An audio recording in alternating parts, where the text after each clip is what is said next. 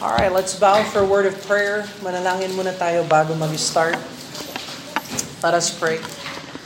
Father in heaven, Lord, we thank you, God, for uh, your blessings towards us. We thank you for the opportunity we have to study the scriptures.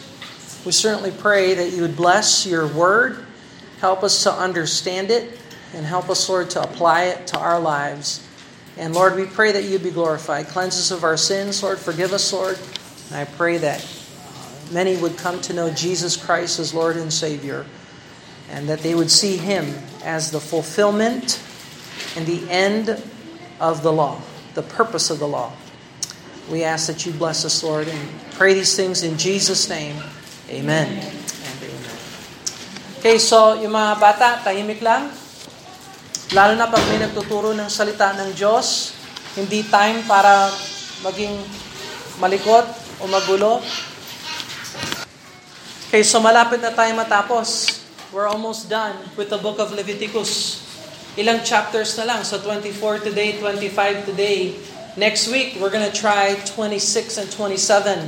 Tapos na tayo next week sa aklat ng Leviticus. Tapos, uh, let's see. Um, today is the 15th. Next Sunday, the 22nd.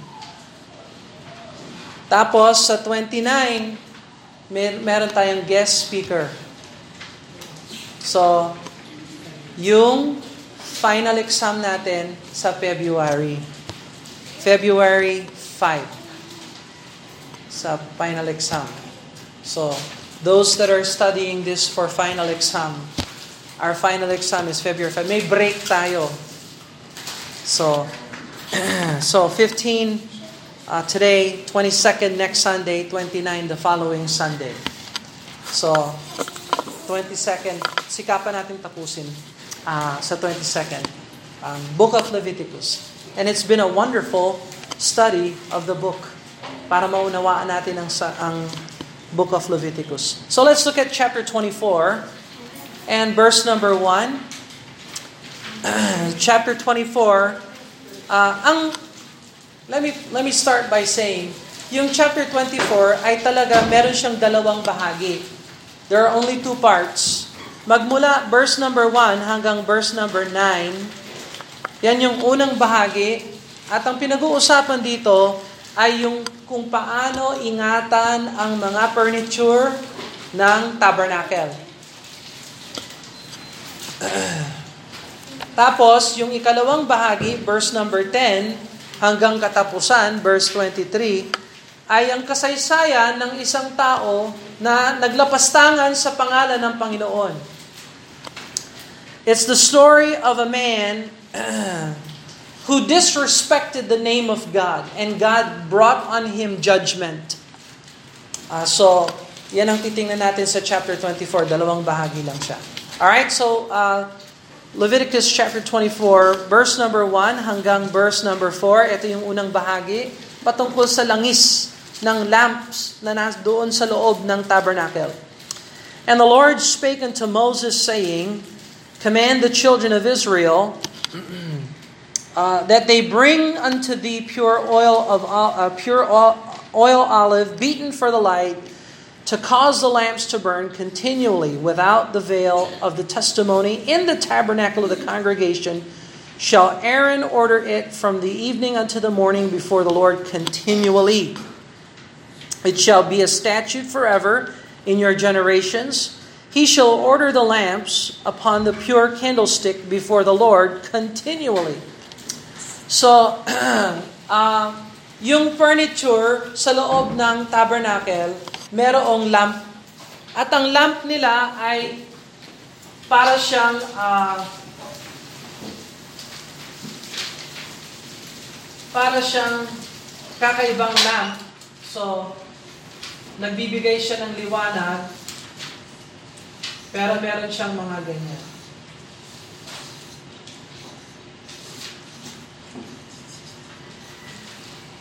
Nakita na ba kayo ng lamp na ganito? At ang tawag dito ay menorah.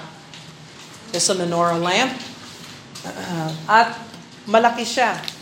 Para siyang nakatayo dito, ganito. Tapos nagganon siya. At yan lang ang tanging ilaw sa loob ng tabernacle. It's the only light in the tabernacle. And so, ang utos ng Panginoon dito sa verse 1 to 4, never na dapat mamatay ang ilaw.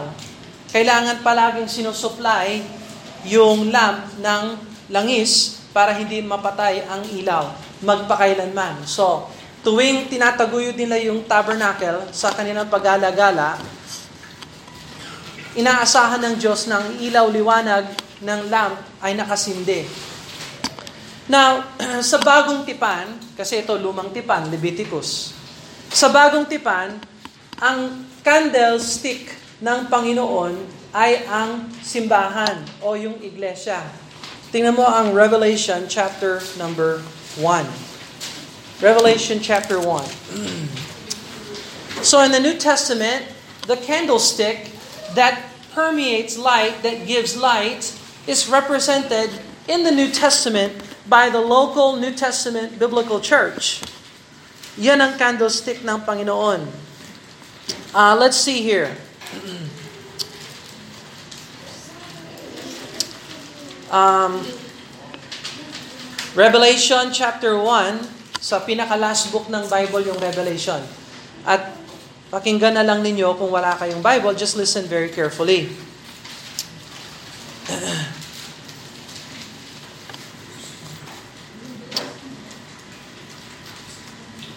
Verse number 20, Revelation chapter 1, verse 20. The mystery of the seven stars which thou sawest in my right hand, the seven golden candlesticks. The seven stars are the angels of the seven churches, and the seven candlesticks which thou sawest are the seven churches.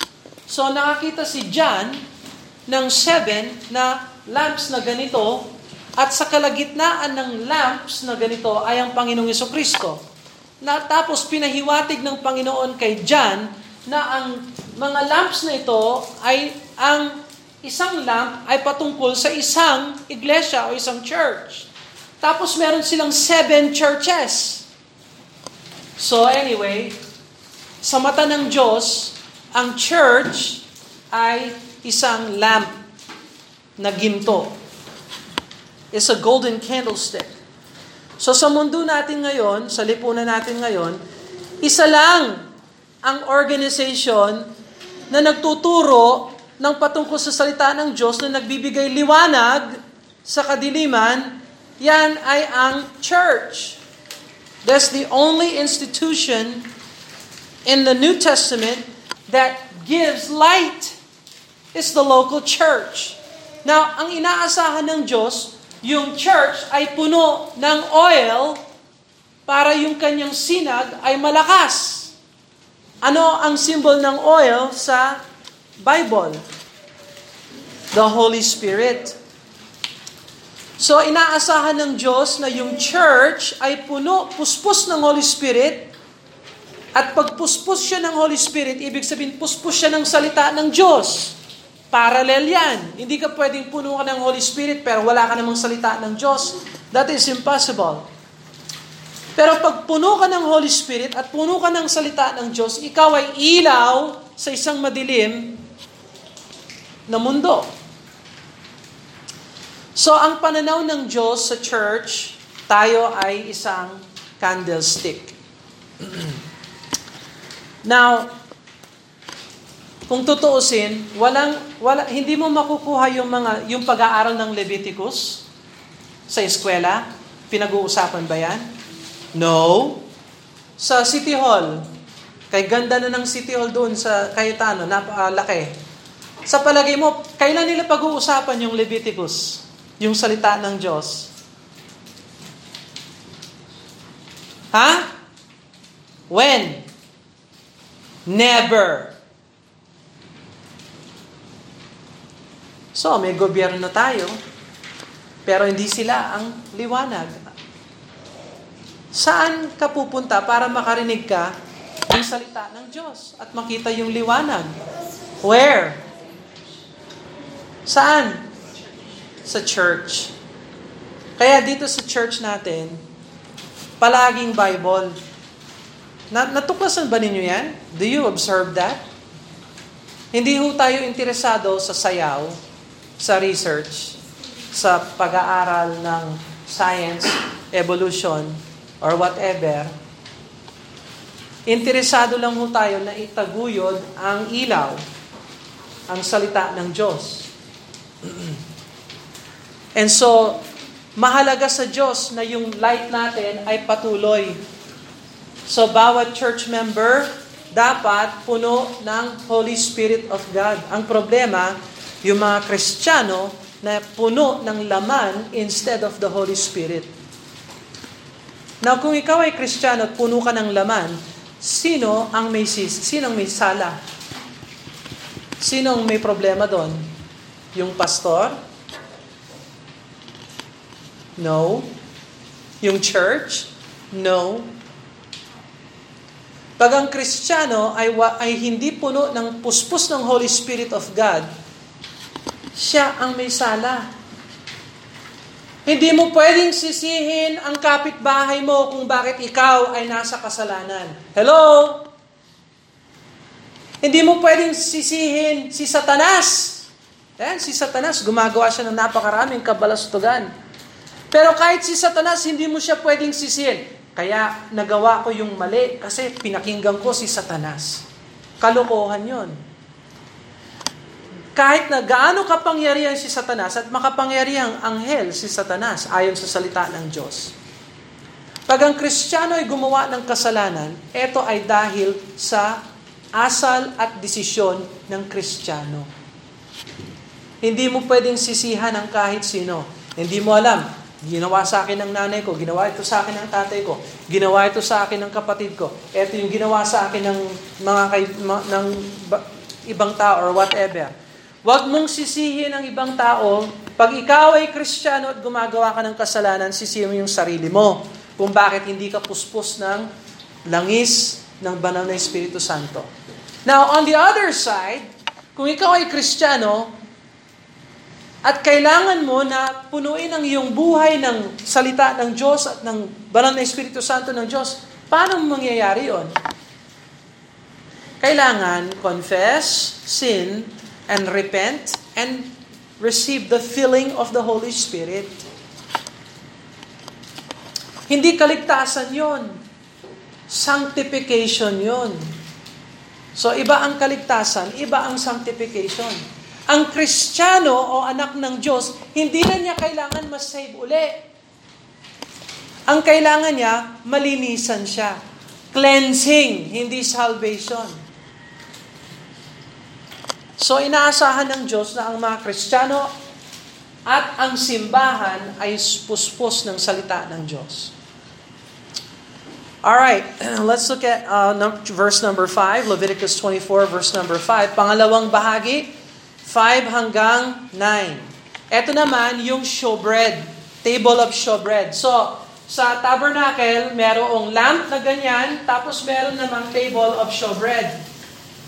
Mesa na, na puno ng, ano siya, table. Tapos meron siyang tinapay na bilog, tatlo dito, tatlo dito. Mga bilog na tinapay. At dinalagay yan dyan. Kung dito ang lampara, dito naman ang showbread. Alright? So verse number 5. Thou shalt take fine flour and bake twelve cakes thereof, two tenths deals shall be in one cake. Verse 6, thou shalt set them in two rows of six row on a row. Ay, six pala, pambira. Three, four, five, six, four, Kasi sabi ng Bible 6, row. upon a pure table before the Lord, thou shalt put pure frankincense upon each row, that it may be on the bread for a memorial, even for an offering made by fire unto the Lord every Sabbath. He shall eat, set it in order before the Lord continually, being taken from the children of Israel by an everlasting covenant. Verse 9 It shall be an Aaron and his sons. They shall eat it in the holy place, for it is the most holy unto him of the offerings of the Lord made by fire for perpetual statute. so yun naman tinapay, uh, ang simbolo ng tinapay ay sus- sustenance, sustansya. Now, ang anak ng Diyos ay nangangailangan ng araw-araw na sustansya. Saan natin nakukuha ang sustansya natin bilang anak ng Diyos, bilang mga Kristiyano? Sa salita ng Diyos. So, kailangan araw-araw nagbabasa ka ng Bible, ng salita ng Diyos. Every day. Hindi po sapat yung pag-church ng linggo. Na masaya ako nandito kayo. I'm very happy for you. Sana palagi kayong nandito, faithful. Pero kaya tayo nag-church bilang mga Kristiyano dahil tinuturuan tayo ng salita ng Diyos at nakakakuha tayo ng lakas galing sa salita ng Diyos para sa linggo na parating. Pero hindi ho sapat yung linggo. At kung ano ang blessing at um, lakas na ibinigay sa iyo ng Diyos sa linggo, hindi yan sapat para bukas. Kailangan ng Kristiyano araw-araw na kumain ng salita ng Diyos. The victory that God gives you on Sunday, which is wonderful, it's the Lord's day, that's great, is not going to bless you for tomorrow. Kaya dito pumapalpak yung mga Kristiyano. Kasi akala nila, linggo, ay, nakapagsimba ako, may blessing ako. Yes, eh kumusta naman yung lunes? Hindi ka gumigising ng maaga, hindi ka nagpe-pray, hindi ka nagbabasa ng Bible, huwag mong asahan na lalago ka sa pananampalataya o magiging malakas ka sa Espiritu. Dahil ang grasya ng Diyos sa linggo ay hindi pwede sa lunes. Kailangan lumakad ka sa harapan ng Diyos na may pag-dedication and prayer and devotion sa Panginoon sa araw bukas for tomorrow. Tapos Tuesday. Tapos Wednesday. Thursday. Friday, by the way, Wednesday night. Meron tayong Wednesday night prayer meeting, tsaka Bible study. Yung iba sa inyo nakapag church Wednesday night, very good. So, kailangan nyo yon Kung ano yung natutunan nyo doon. so anyway, uh, yan ang table of showbread. Araw-araw na fellowship ng Panginoon. Number, uh, verse number 10 hanggang verse number 16, pang, uh, pangatlong bahagi, the penalty for blasphemy. Ito ang nangyari. Kasaysayan ito. Verse number 10. Tingnan natin kung ano nangyari dito sa, ta- sa taong ito.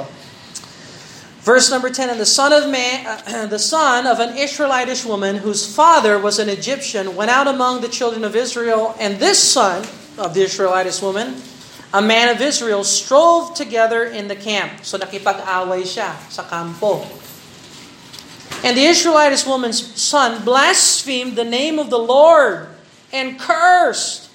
So ginamit ng taong ito ang pangalan ng Diyos sa walang kabuluhan tapos nagmura pa siya. And they brought him unto Moses, and his mother's name was uh, Shalomith, the daughter of Dibri of the tribe of Dan. Okay, so ilan ang tribo ng Israel? Twelve. So sa 12 tribes ng Israel, merong isang tribo doon, Dan. So ano yung tribo ng mga pare? Levi. Okay, so tandaan niyo yon. And they put him in ward, and in the mind of the Lord might be showed unto them. And the Lord spake unto Moses, saying, Bring forth him that hath cursed without the camp, and let all that heard him lay their hands upon his head, and let all the congregation stone him. Batuhin niyo siya, patayin niyo siya. Capital punishment. And thou shalt speak unto the children of Israel, saying, Whatsoever, whosoever curseth his God shall bear his sin, He that blasphemeth the name of the Lord shall surely be put to death, and all the congregation shall certainly stone him, as well as the stranger, as he that is born in the land, when he blasphemeth the name of the Lord, shall be put to death. So sa mata ng Diyos, ang capital punishment ay correct. Uh, yung mga cellphone ninyo, patayin nyo, or whatever. Sa banta ng Diyos, ang capital punishment ay correct. So sa lipunan natin ngayon, yung mga nakokonsensya nagsasabi, hindi naman tama ang pumatay ng tao. Bakit natin papatayin yung mamamatay tao? Di para tayong mamamatay tao. Walang, walang isip yon. Yung biblical na desisyon ng Diyos ay ipatong yung capital punishment sa tao kung nararapat yan ayon sa batas. So ang konsensya ng tao ay pwedeng i-train kung hindi ka biblical sa pag-iisip mo, ang isip mo talaga ay huwag tayong pumatay kahit sino. Huwag nating patayin yung mamamatay tao. Tapos, kung ititrain mo yung isip mo sa Bible, dapat ang isip natin ay ang mamamatay tao ay pumatay ng tao, kaya dapat ipatong sa kanya yung hatol ng kamatayan. Now, sa mata ng Diyos, ipinatong ng Diyos yung capital punishment dun sa mama sa taong ito dahil linapastangan niya ang pangalan ng Diyos. Tingnan mo kung gaano ka-severe ang ang turing ng Diyos sa kanyang pangalan. Now, sa lipunan natin ngayon, binabaliwala ang pangalan ng Diyos. Sa mga social media pages, sa mga expression na sinasabi ng tao, OMG. Alam niyo ibig sabihin ng OMG? Huwag niyo sabihin niya. Alam niyo ba kung ano ibig sabihin nun? OMG. Hindi ho dapat ginagamit ang pangalan ng Diyos sa walang kabuluhan. At kung tunay na alam mo ang kabanalan ng Diyos, yung tema ng aklat ng Leviticus, sinusuka ng Diyos yung mga gumagamit sa kanyang pangalan na walang kabuluhan. Kaya kayo, ingatan ninyo na huwag gamitin yung OMG. May mga emails na ang advertisement nila, OMG. May mga businesses, yung advertisement nila, OMG. Hindi yan, according to Leviticus 24, hindi siya karapat-dapat na gamitin yung pangalan ng Diyos. Now, kayong mga Kristiyano, Now, ito para sa mga Kristiyano. Ah. Ingatan ninyo ang testimony ng Panginoong Yeso Kristo. Dahil um, dinadala ninyo ang kanyang pangalan bilang Kristiyano.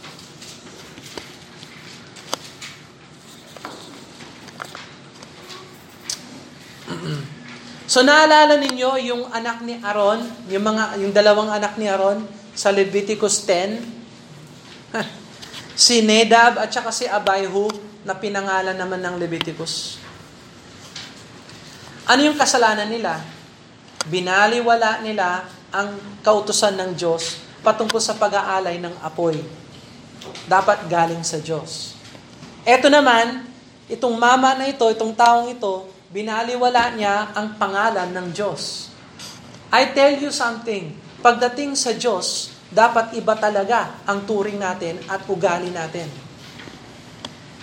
Kaya hindi pwede yung mga tumatayo, magugulo, ilalabas ka talaga namin. Dahil pag nangangaral ang, ang preacher sa salita ng Diyos, ito ay sangalan ng Diyos. Yung pagtuturo ng salita ng Diyos. At kung wala kang respeto sa salita ng Diyos, you are not welcome.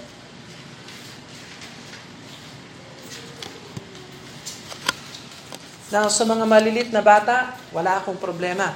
Kasi talagang maliit sila, wala pa silang alam. It's okay. Pero dun sa mga medyo may edad, teenagers, lalo na yung mga kabataan, hmm? dapat kayo ang example kung paano umupo ng maayos at makinig sa salita ng Diyos. Tapos lalo na yung matatanda, especially adults.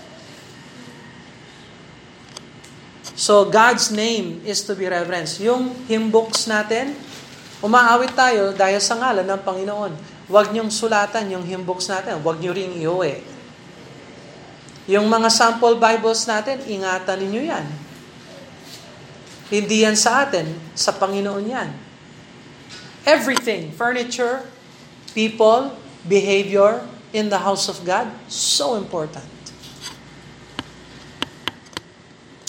Verse number 17 hanggang verse number 23. He that killeth any man shall surely be put to death. Tingnan mo yung sistema ng Panginoon. Pag pumatay ka ng tao, ikaw dapat patayin. Si simple ang salita ng Diyos. Yung crazy lang ngayon, yung mga abogado na hindi sumasampalataya sa Panginoon, tapos pinaniniwalaan ng mambabatas na hindi rin alam ang salita ng Diyos. Verse 18, He that killeth a beast shall make it good for beast. Ah, pag pumatay ka naman ng hayop, edi isauli mo, either kumuha ka na ng isa, iba na namang hayop, o bayaran mo yung may-ari. Pati buhay ng hayop, mahalaga sa Diyos. You see, even the life of an animal is important to God. Kung paano mo tinuturing yung hayop. Verse 19, If a man cause a blemish in his neighbor, he has done, so shall it be done unto him. Eto yon. Kung anong ginawa mo sa kapwa mo, yun ang gagawin sa'yo. O, batas ng Diyos yan. Verse 20, breach for a breach, eye for an eye, tooth for tooth. He that hath caught a blemish in a man, shall it be done unto him again. So, patas ang law ng Diyos. Kung ano yung krimen, dapat ganun din yung punishment. Yung uh, judgment. So, hindi ho, hindi ho katulad ng ibang bansa. Yung ibang bansa, magnakaw ka lang, puhutan na yung kamay mo. Hindi patas yon. Medyo mabigat yun masyado.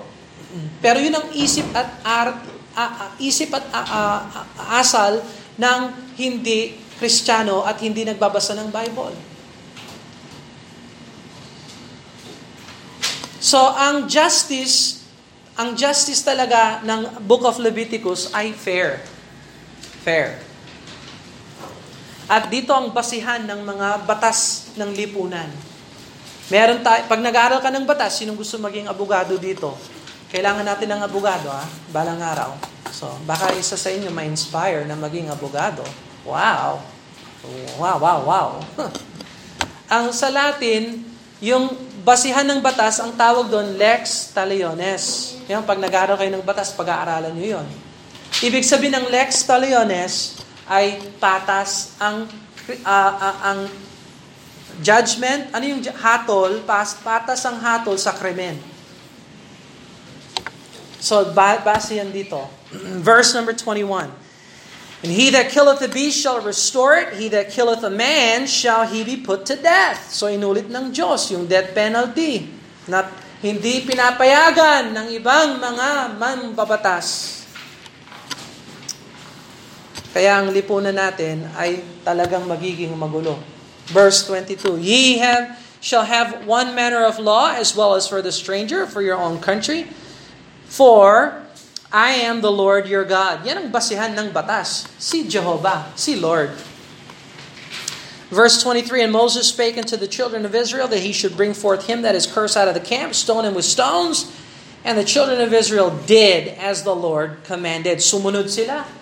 So tinanggal nila sa kanilang kalagitnaan yung magulo na hindi nakikinig at binato siya, pinatay siya dahil sa kanyang uh, krimen, dahil sa kanyang maling gawa. So ta- lagi nating tatandaan na ang Diyos ay fair, patas. so, tingnan natin ang Romans chapter 13 verse 4 sa, sa, uh, sa Bible. Romans chapter 13, kailangan ko ng page number nito. Romans chapter 13 verse number 4. Ito ang ugali ng gobyerno sa mata ng Diyos. Ito ang dapat ginagawa ng gobyerno. Romans 13, anong page? 977. Okay. 977. Romans chapter 13 verse 4. Romans 13 verse 4. For he is a minister of God to thee for good. So ang gobyerno ay um, alagad ng Diyos para sa, sa ikabubuti ng lipunan, sa iyong ikabubuti. But if thou do that which is evil, pero pag ikaw ay gumawa ng mali, evil, kasamaan, be afraid.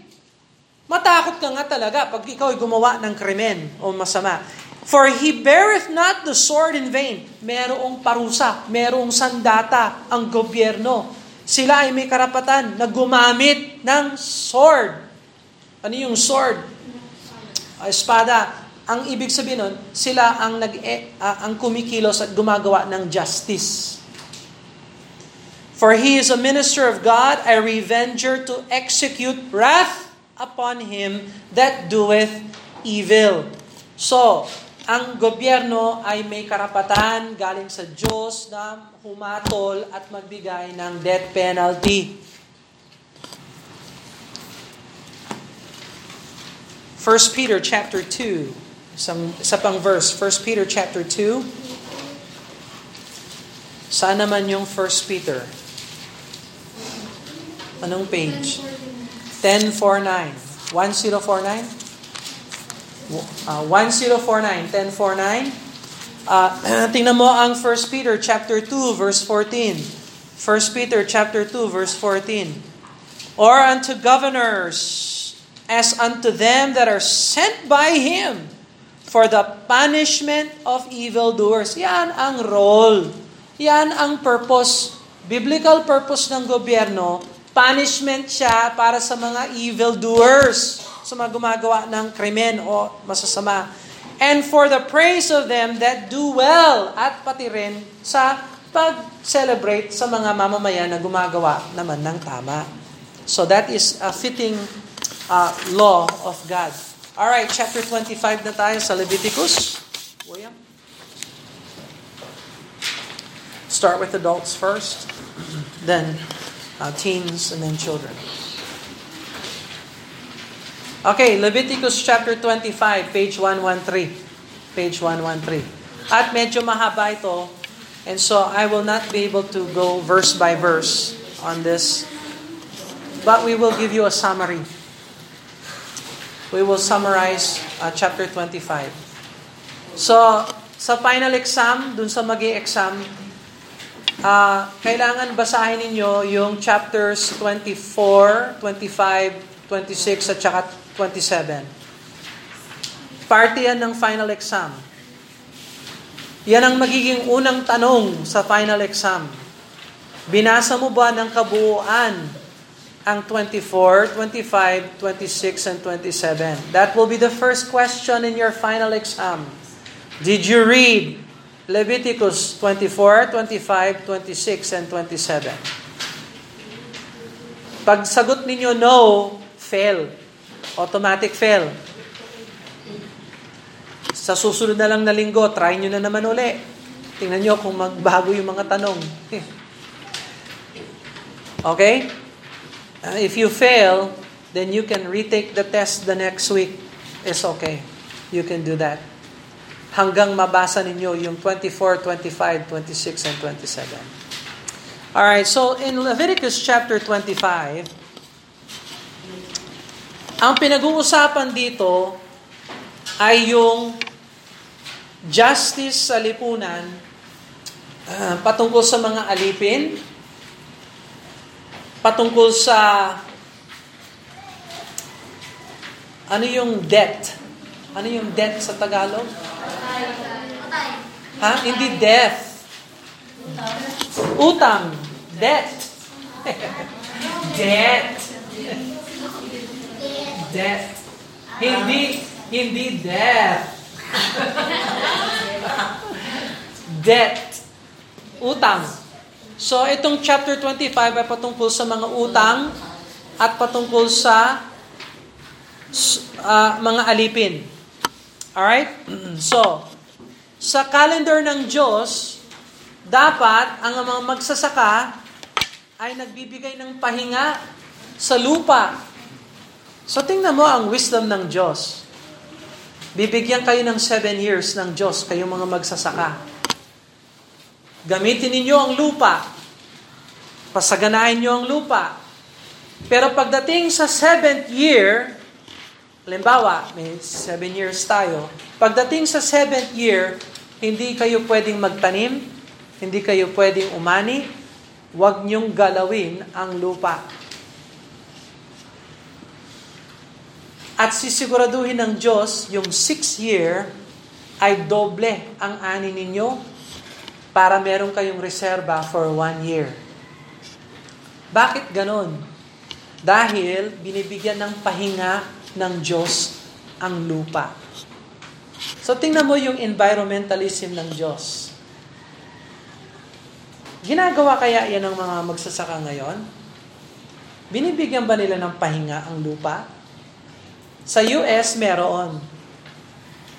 Pag magsasaka ka, sa US, meron kami mga kilala, tiga church namin doon sa US. Halimbawa, ito yung lupa nila. Nagtatanim sila mais. Nagtatanim yun ng mais dito, tapos dito naman soy. Tapos, may mga ilang buwan, pag na-harvest nila yan, pag nag-ani na sila ng, uh, ng mais, hindi nila gagalawin yan ng ilang buwan. Pinapahinga nila ang lupa. Tapos, magtatanim na naman yan, mga siguro after 6 months or whatever, iba na naman ang tanim. Hindi na corn, iba naman. And so, pahinga ito, may sagana dito. Masaga, masagana ito, pahinga naman dito. It's a principle. Ewan ko kung ginagawa yan dito. Alam ko na yung mga kumakain ng mais ay namomroblema ngayon dahil sa worm.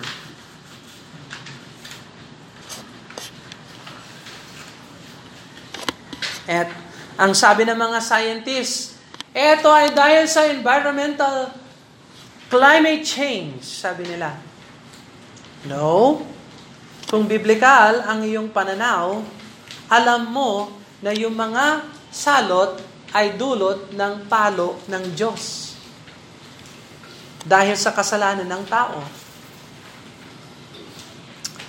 Pero ang principle sa Leviticus 25, dapat pinapahinga ang lupa.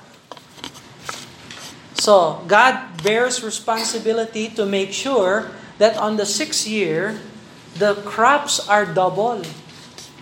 Para yung seventh year may pahinga. Ganito rin yung principle ng Sabbath ng lumang tipan. Ilang araw ang binigay sa iyo ng Diyos para magtrabaho? Six days. Meron kang isang araw na hindi ka dapat nagtatrabaho. Bakit? Kasi hindi ka makina.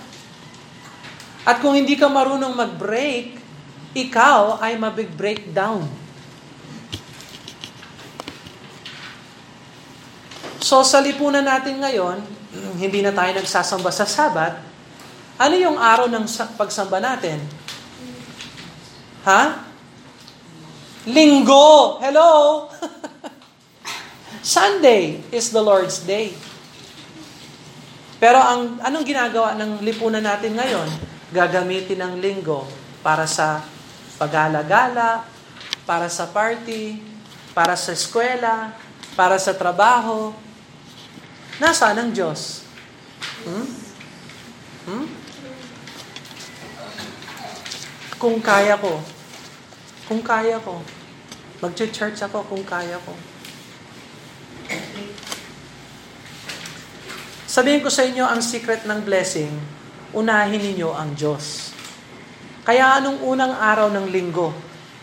Ano yung unang araw ng linggo? What is the first day of the week? Sunday. Sunday. Ito ang unang araw ng linggo na parating. At sa unang araw ng linggo pa lang, dinededicate na natin sa Diyos. Lord, nandito kami sa iyong tahanan, tulungan mo kami, turuan mo kami, gabayan mo kami sa iyong salita, bigyan mo kami ng sigla. Para sa linggo na parating, you dedicate your time to the Lord. Kaya yung pag-attend ninyo ng church, ay super na mahalaga talaga. It's very, very important. Tapos, ganun din yung iyong taon. So on the seventh year, they give the land rest. So that's from verse 1 to verse 7. On the 50th year, from verse 8 to verse 17. Sa 50th year naman, lahat ng mga may utang ay pinapawalang sala. What? Ganyan ang lipunan ng Diyos. Once in a lifetime lang yon. Kasi minsang beses ka lang sa isang buhay na magiging 50.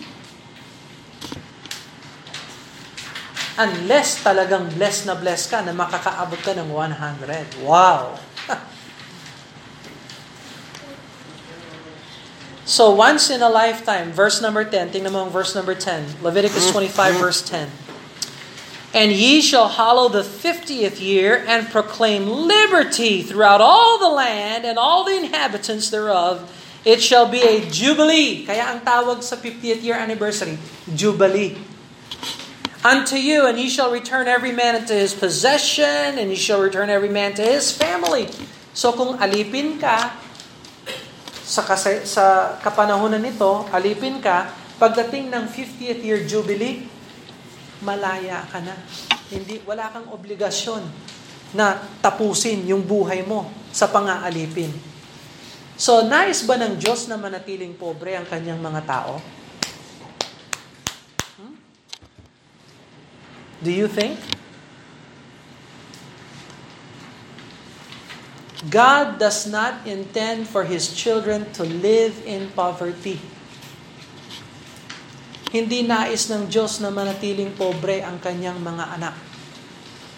So nagturo siya, gumawa siya ng mga paraan para malaya sila. And that is once in a lifetime. Now, pag yung yung alipin, nag-choose siya na manatili sa kanyang master na mag-serve, nasa sa kanya na yon. Malaya siya magdesisyon na mag-stay o umalis.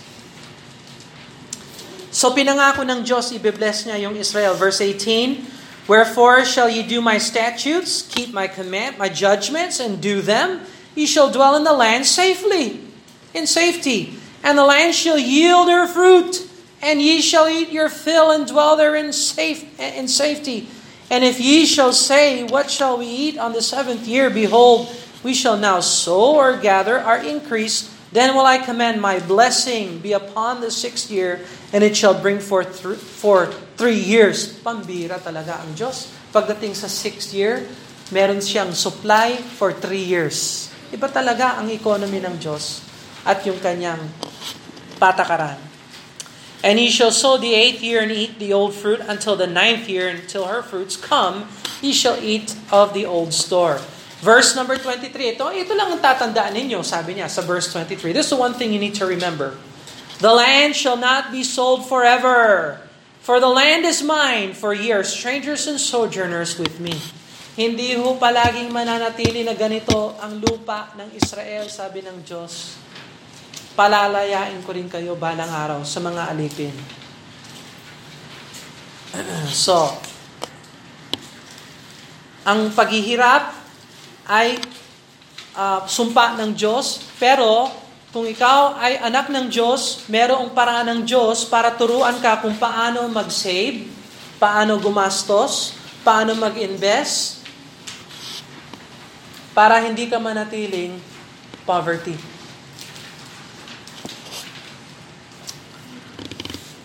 Pero pag hindi ka sumusunod sa principles ng salita ng Diyos, wala siyang obligation para tulungan ka. He is not obligated. Kasi sabi sa verse number uh, verse number 18, Keep and do. Ingatan ninyo ang salita ng Diyos at gawin ang salita ng Diyos. So, tanungin niyo yung sarili niyo, kailan niyo iniingatan ang salita ng Diyos? At kailan niyo ginagampan ang salita ng Diyos? Sabi mo, Brother Bill, wala akong salita ng Diyos. O di may problema ka. You're in trouble. Kailan mo ginagampanan ng salita ng Diyos? Hindi ko pa ginagawa yung salita ng Diyos sa buhay ko. Ikaw ang mananagot niya. You are in trouble. Paano ka lalapit sa Diyos? Lord, i-bless mo yung buhay ko, pero hindi ako susunod sa iyo. Hindi ako makikinig sa iyo. Maasahan mo ba yung tulong ng Diyos? So meron siyang provision for the poor, verse 35 to 38. Meron siyang provision para sa mga alipin, verse 39 to 43. Actually, hanggang 46 siya. Tapos, bibigyan ng Diyos ng liberty ang kanyang mga anak. Tingnan mo ang verse 55. Verse 55. For unto me the children of Israel are servants.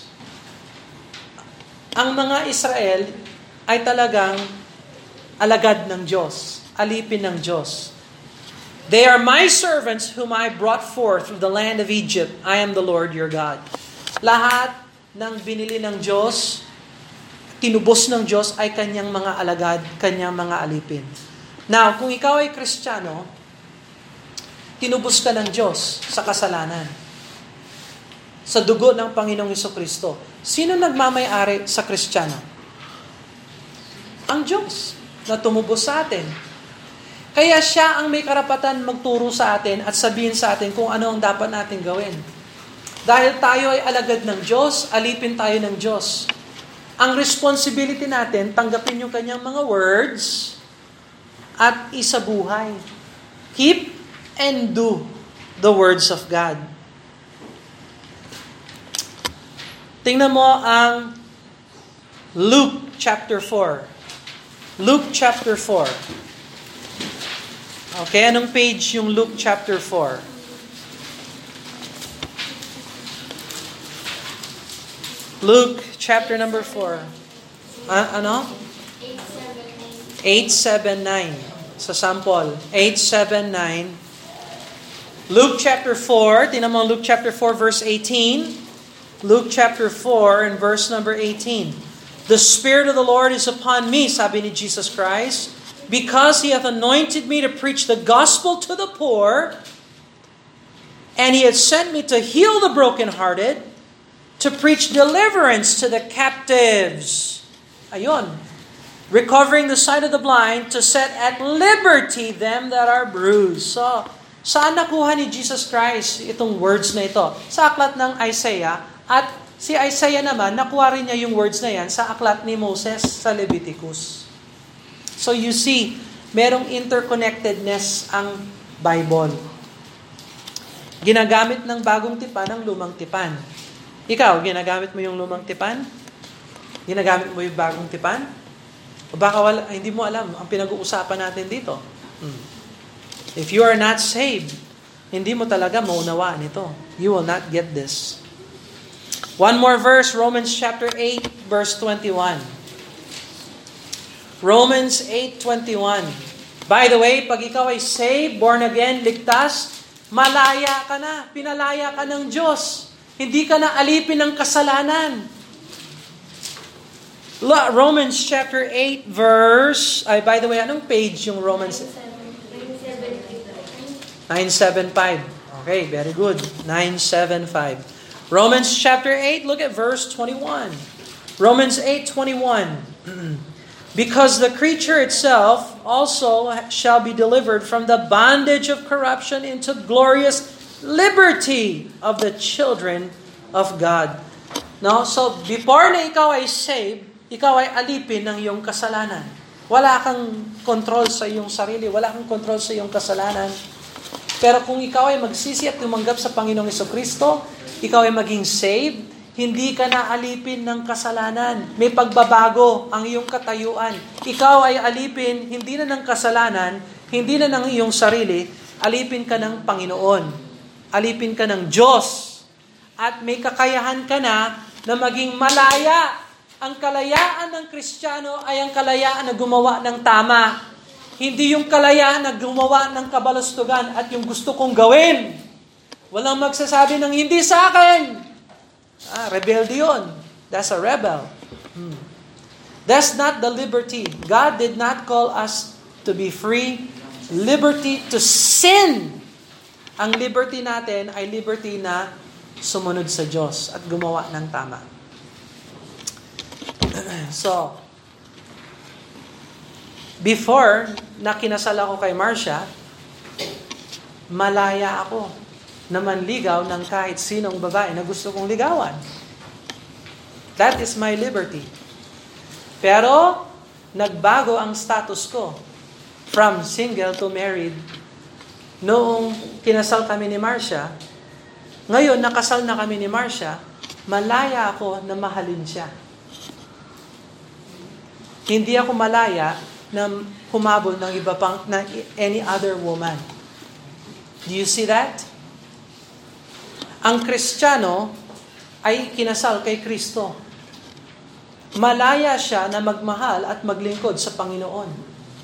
Hindi ka na dapat naglilingkod sa kasalanan at hindi ka naglilingkod sa iyong laman o sa kamunduan na ito na bulok. Do you understand that? Let's pray. Father, we thank you, Lord, for these words and the principles that we see in Scripture. We pray that we would understand these words and live up to the truth that we hear. We praise you, Lord, for these things and ask that you bless us in Jesus' name. Amen.